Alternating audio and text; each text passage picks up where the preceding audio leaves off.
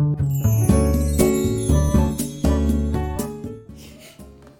い、おはようございます。美容師をしていますカナダと申します。このチャンネルではスマート経営をすることで一人サロンでも利益を最大化することができた僕が経営や美容のことを毎朝7時にお話をしています。はい、えー、今日はですね20年前は普通だったけれど令和になってほとんど見る機会が激減したもの激激減したものというお話をしようと思います。まあ、あのこれは美容室の話ですね美容室の中で、えー、令和20年前は普通だったけど令和になって見る機会がなくなったものなんですが、まあ、20年前というと、うん、僕が、まあ、僕がまだ美容師になってまだ若い時ですね、まああのか20年前カットはしていたけど、まあ、そうですね。カットができるようになってお客様入るようになってちょっと経ったぐらいですかね。そのぐらいが20年前なんですね。で20年前に普通だったけれど見なくなったもの、まあ、僕は美容室の中で3つ思い浮かぶんですけど一つは、えー、紙のカルテですね。これはあの、まあ、最近はやっぱりあの、まあ、紙のカルテもちろん使っている店もあると思うんだけど、まあ、だんだん多くはあの、ね、アプリとかこうパソコンでウェブ上で管理をしたりとかねっていうふうになってるのかなと思います。で僕も実際にそうであのアプリを使ってるんですね。まあやっぱりあの便利ですし、まあ、紙のカルテってあの美容室のカルテで見たことあるかどうかはかん、まあ、見たことない方がほとんどだと思うけどお客様の人は。あのまあ、大体多くのものがこう頭のなんていうんですかね頭の形のイラストがあって、まあ、これにこうカットの展開図とかが書き込めるようになっていて、まあ、要はそのこのお客様今回はこういうカットをしましたっていうのをこうあの手書きでねこう書くんですよ。と、まあ、あとはメメモ欄があって、まあ、そこに大体カラー剤とかパーマ剤のこうメモ今回これを使いましたっていう履歴をこう書いてるとかするんですけどもちろん手書きで書くわけですよね。で僕あの結構結構っていうか、まあ、字が下手なんですよ。あの下手だったんですよ、まあ、今も下手なんだけど。うんあのまあ、今はねこう下手なんだけど書く機会って本当にないので、まあ、自分が字が下手っていうことをこう披露する場はあんまないんだけど昔その電子カルテ電子カルテ紙のカルテの時はもう毎日お客様のことをね自分で書くので、まあ、カルテ自分のお客様のカルテなんであのまあアシスタントが昔だったらアシスタントがいたのでアシスタントが見ることもあるんだけど基本的には自分が見ますよね。うん、なので自分が見た時に自分で前回書いた字が読めないっていうこともねよくあったんですよ。まあ、こういうことがあったから、まあ、今の僕にとっても今のその電子カルテってっていうのはあのすごく嬉しいですね。うん、まあ写真撮ってそれを保存しておけばねあのヘアスタイルはもちろんわかるし、まあ、もちろんあのカラー剤とかの,、ね、あの薬剤とかも入れるけど、まあ、それも普通にねこう入れるだけなんで楽ですよね。うん電子、えー、とカルテですね紙のカルテが今見なくなった。はい、でもう一つが、えーと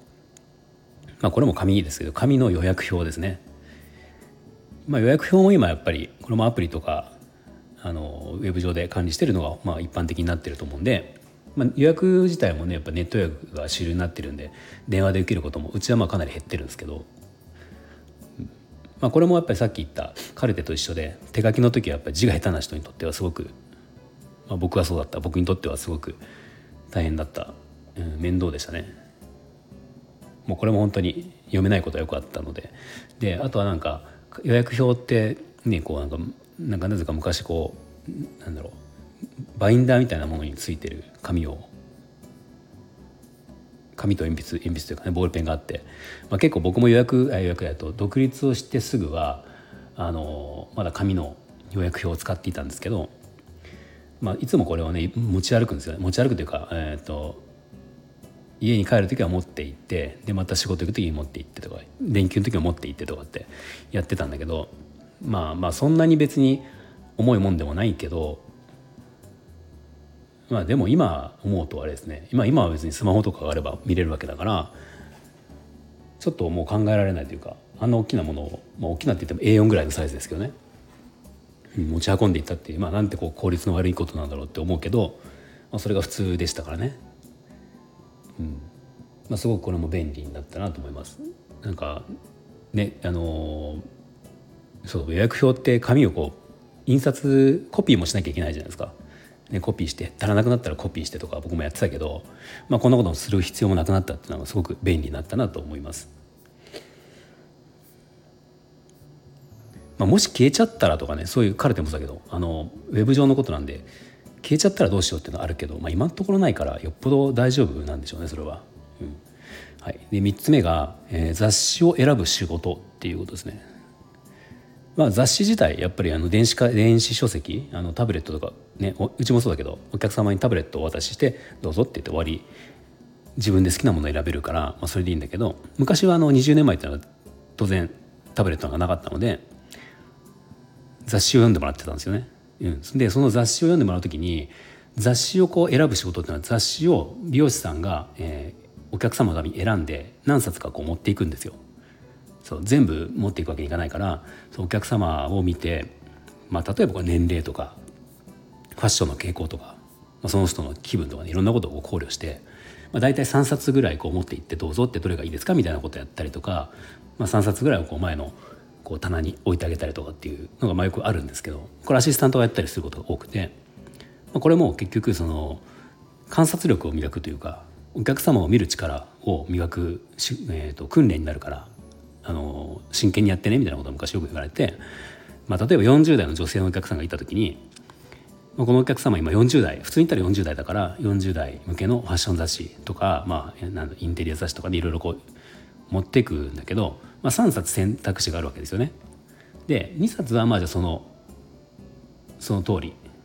ルール通りというかセオリー通りにあの40代向けの雑誌を2冊入れて、まあ、1冊だけちょっとこう30代向けのファッション雑誌とか入れとくみたいな、まあ、こんななんかテクニックみたいなのがなんかよく教わったんですよ。やっぱりなんだろうちょっとでも若く見られると嬉しいとかあのー、まあねなんかちょっと逆は嫌じゃないですか40代なのに50代向け雑誌を持ってこられたら嫌ですよね。うんまあ、だから念のため保険というか、まあ、40代雑誌でいいんだろうけど一応30代雑誌も持っていくとお客様が気分がいいみたいな、そんなこともなんか多分あの訓練としてよく昔教わった記憶があります。うんなので今のねこうアシスタントやってる子たちはこの仕事がない場合が多いのでもうそういったちなんか力が磨かれるこうねあの場面も機会も減ったのかなと思うので、まあ、これがいいのかどうか分かんないですけど、まあ、でも便利ですよねもう別にタブレット渡せばうちでもあの楽天マガジンっていうサービスを入れてやるけどあれでももうなんか200冊とか300冊とか、まあ、どんどん増えてますもんね。そのぐらいの種類のあの雑誌が好きなものが選べるので、まあ、これは便利だなと思います。はい、今日は、えー、20年前には美容室に普通であったけど、えー、今令和になってほとんど見なくなったなという思ったもの、えー、紙のカルテと紙の予約表と雑誌を選ぶという、えー、と仕事。この3つはなんか最近全く見なくなったなと思ったというお話ですね。まあ、僕はきの美容師のね美容室の仕事で今お話をしましたがきっと皆さんのいろんな職業でも多分その20年前のことだといろいろ変わってると思うので、まあ、また何かこんなことがなくなったよとかっていうのがあればコメント欄とかで、えー、教えてもらえると嬉しいです。はい、えー、では最後まで聞いていただきありがとうございました。